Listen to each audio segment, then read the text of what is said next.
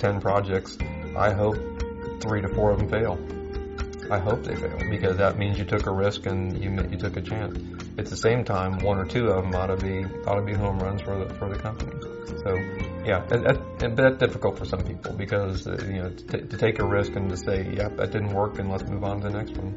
That, that's an important part of it.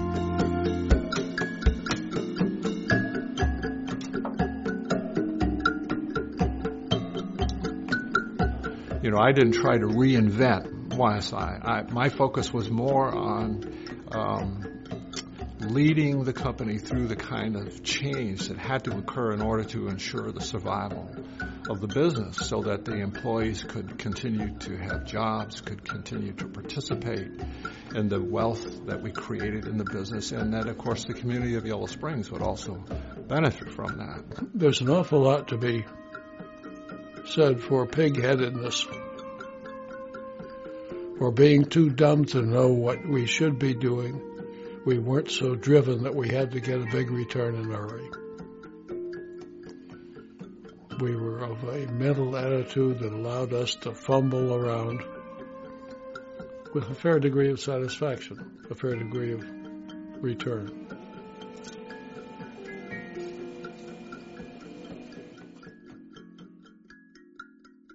This sleek, high-tech device began a long line of instruments for YSI, but it was thrown together by Hardy Trolander, who had gotten a call from Dr. Leland Clark. Clark was working on the first heart-lung machine, and he needed to measure core body temperature. Well, he finally decided he really needed to make the, take the measurement on a big St. Bernard dog that was going to be on the heart-lung machine the following day.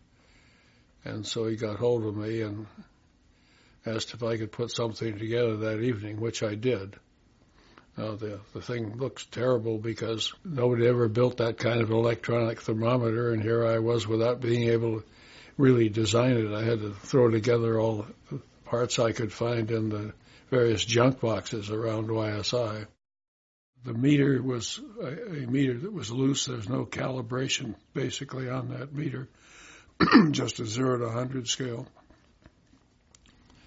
So I said, well, how are you going to do this? So he took the thing and he smoked the glass on the meter and then put the t- put the sensor in the in the in the big uh, bath. And when it finally, the pointer finally came to rest, then he just scratched through the the smoke, and that was 37 degrees C. That was the calibration major calibration point.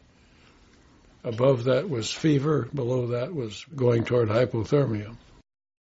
The young Hardy Trolander was interested in building things, radio receivers, shortwave radios. He even put an illegal television transmitter on the air in 1936, but just for a few minutes. His engineering training began at Purdue, but Hardy Trolander was more suited to Antioch College.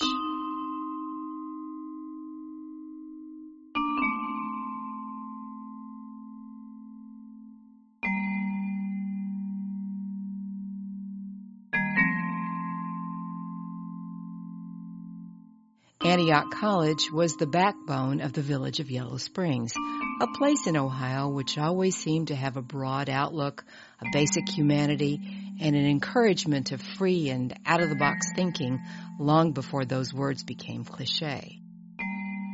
The Antioch environment was a demanding and fertile place for engineering students Hardy Trolander, John Benedict, and Dave Jones, who first began building instruments for use by the Fels and Kettering laboratories near the college and Wright laboratories at Wright Pat.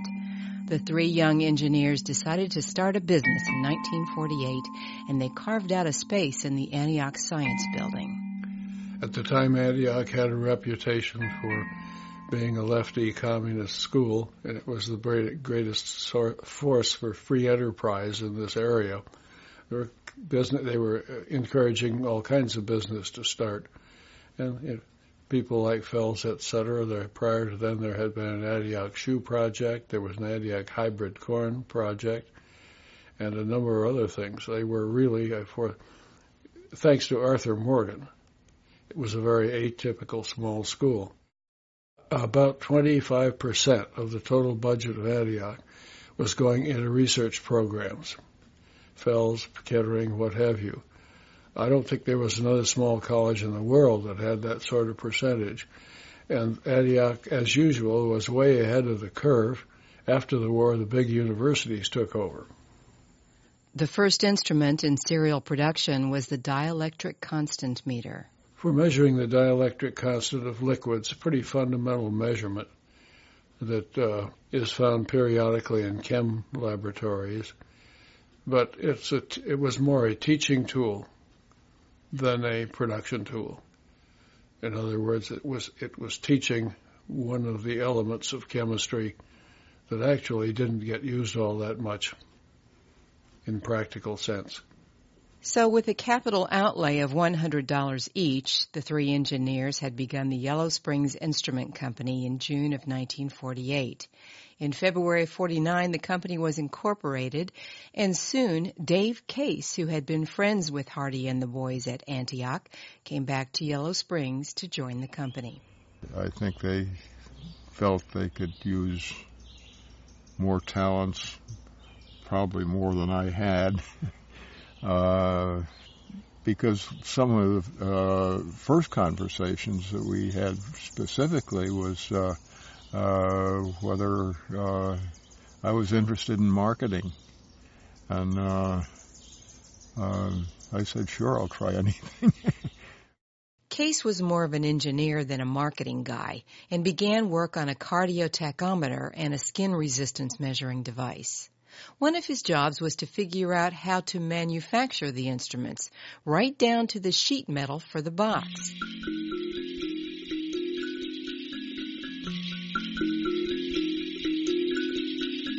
Dave Case worked on a contract for the Dayton-based Huffy Bicycle Company.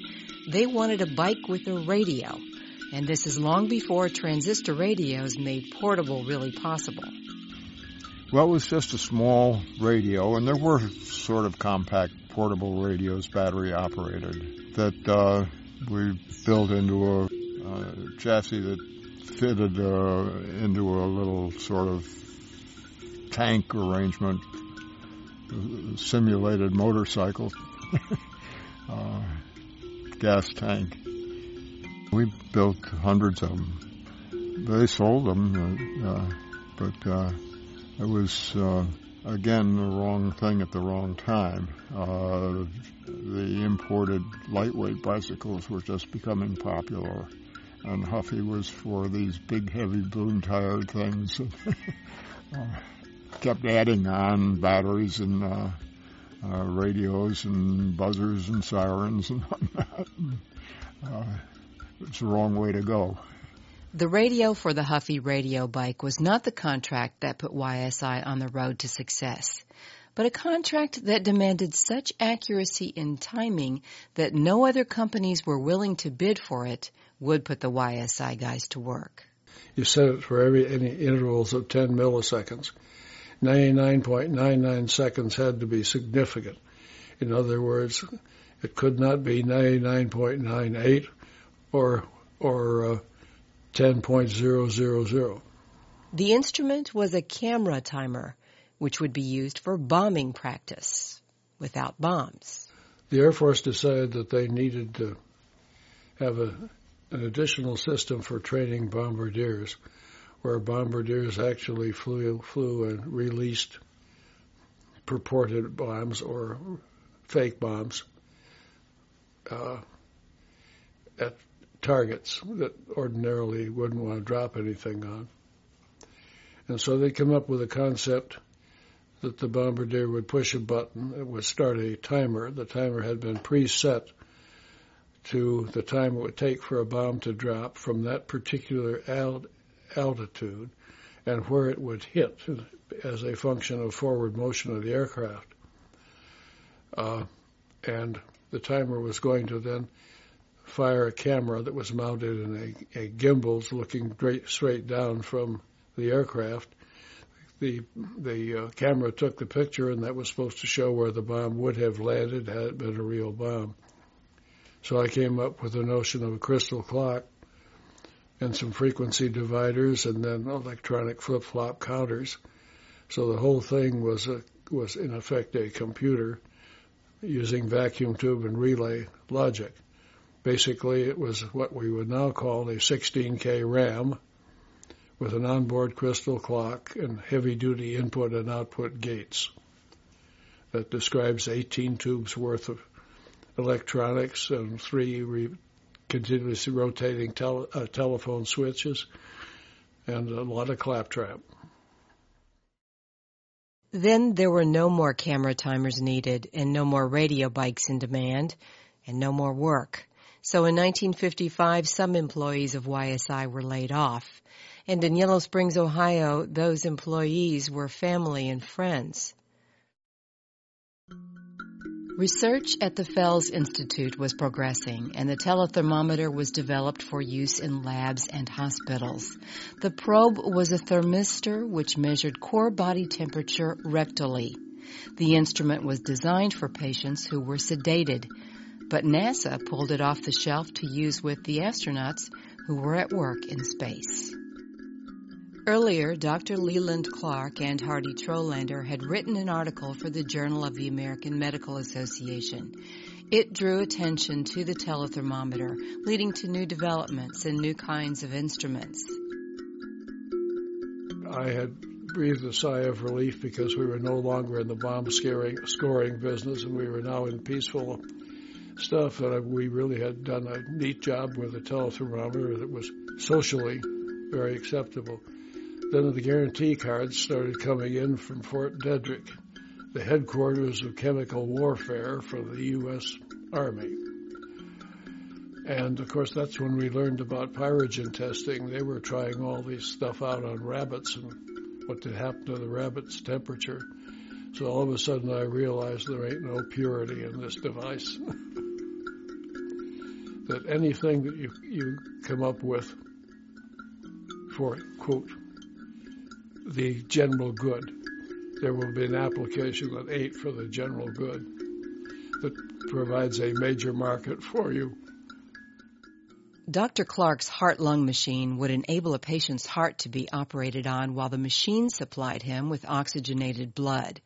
Dr. Clark was working on an electrode which could measure the amount of dissolved oxygen in the blood. He found a particular membrane which allowed these measurements to be quite accurate and reliable. YSI built the Clark electrodes and the first heart-lung machines.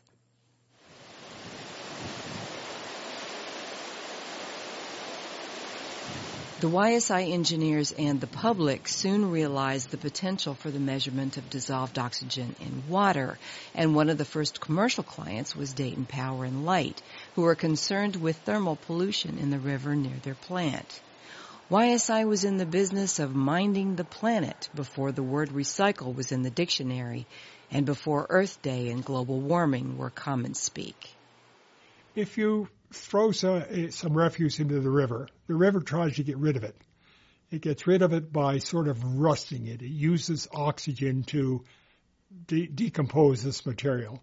So as it uses more and more oxygen, uh, there's less and less there. And now you have to measure this. Standard wave was called BOD. It took five days. All of a sudden, here was something that could measure it, measure oxygen just by sticking it in the water.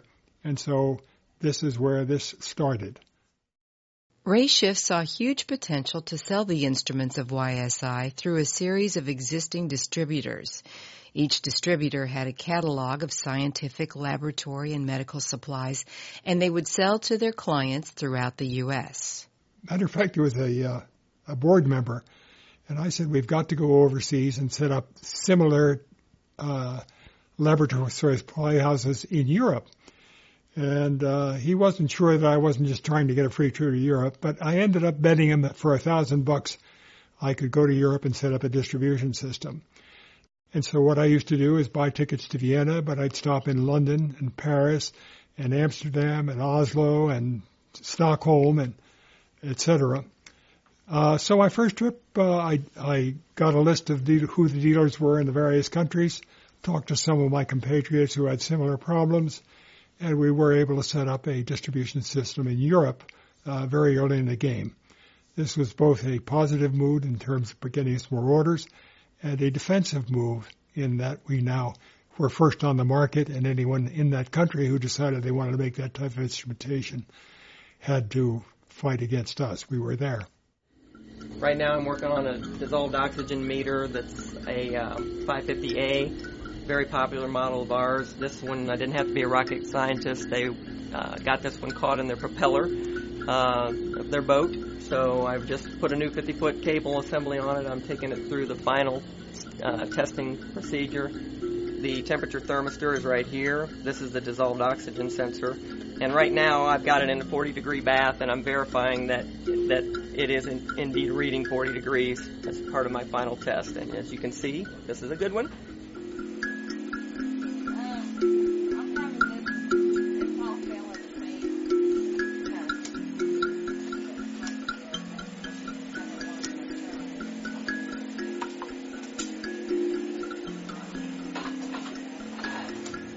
Company grew and grew up with a set of social and respectful policies towards its employees.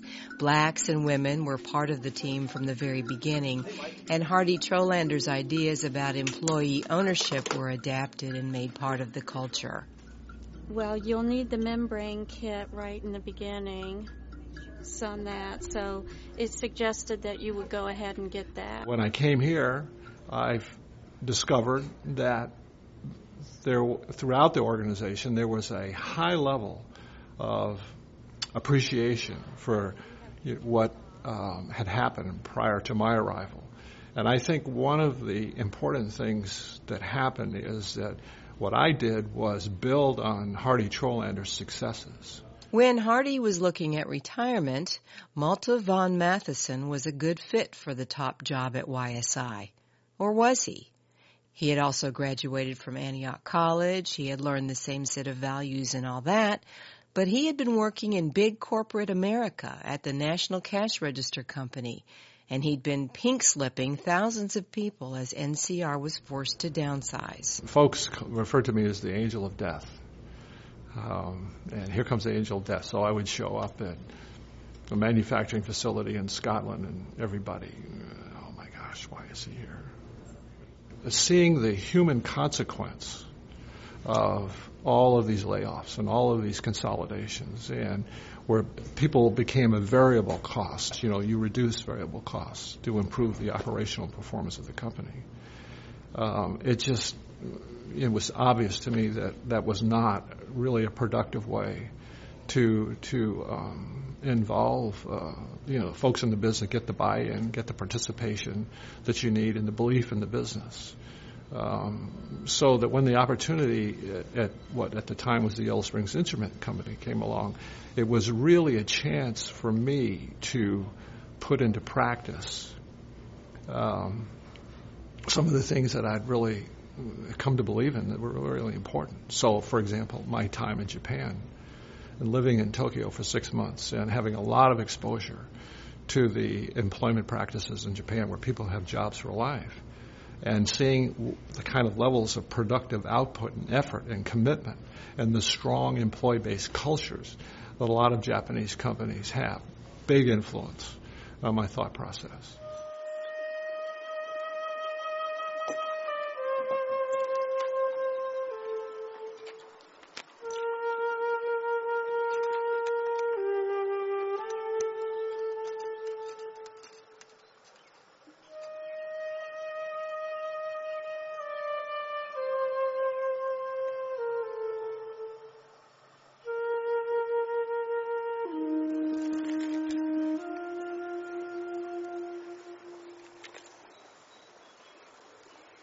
This probe here measures temperature and conductivity. This probe measures chlorophyll, the amount of algae that's in the water of a general sort of nature. This probe measures dissolved oxygen. It's based on optical technology.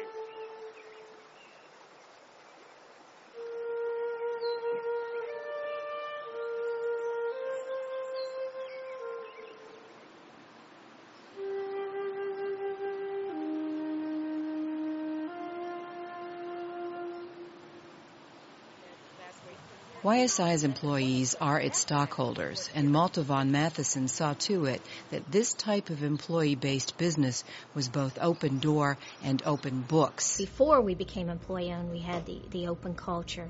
After we became employee-owned, uh, Malte uh, emphasized um, what that meant, um, you know, and that, that involved much more uh, in, uh, input uh, much more responsibility on everybody's part in that um, we're we're being open with you. We're providing you with all the financial information, with uh, with a lot of other information about where we're going and what we're doing, and um, your responsibility is to understand that information and and give us feedback. The transparency within the YSI workplace spread to the community of Yellow Springs and far beyond when trouble came knocking. In 2001, we had a call from uh, Yellow Springs News asking us if we knew about the contamination at YSI and what we were going to do about it. And um, I, I really didn't know what was going on. I hadn't heard of any contamination, didn't know what to answer to them except that we were using isopropyl alcohol for cleaning, and I didn't know of anything else um, that was on the site. So in the summer of 2001, we sampled our three wells. EPA sampled about 10 reservoirs.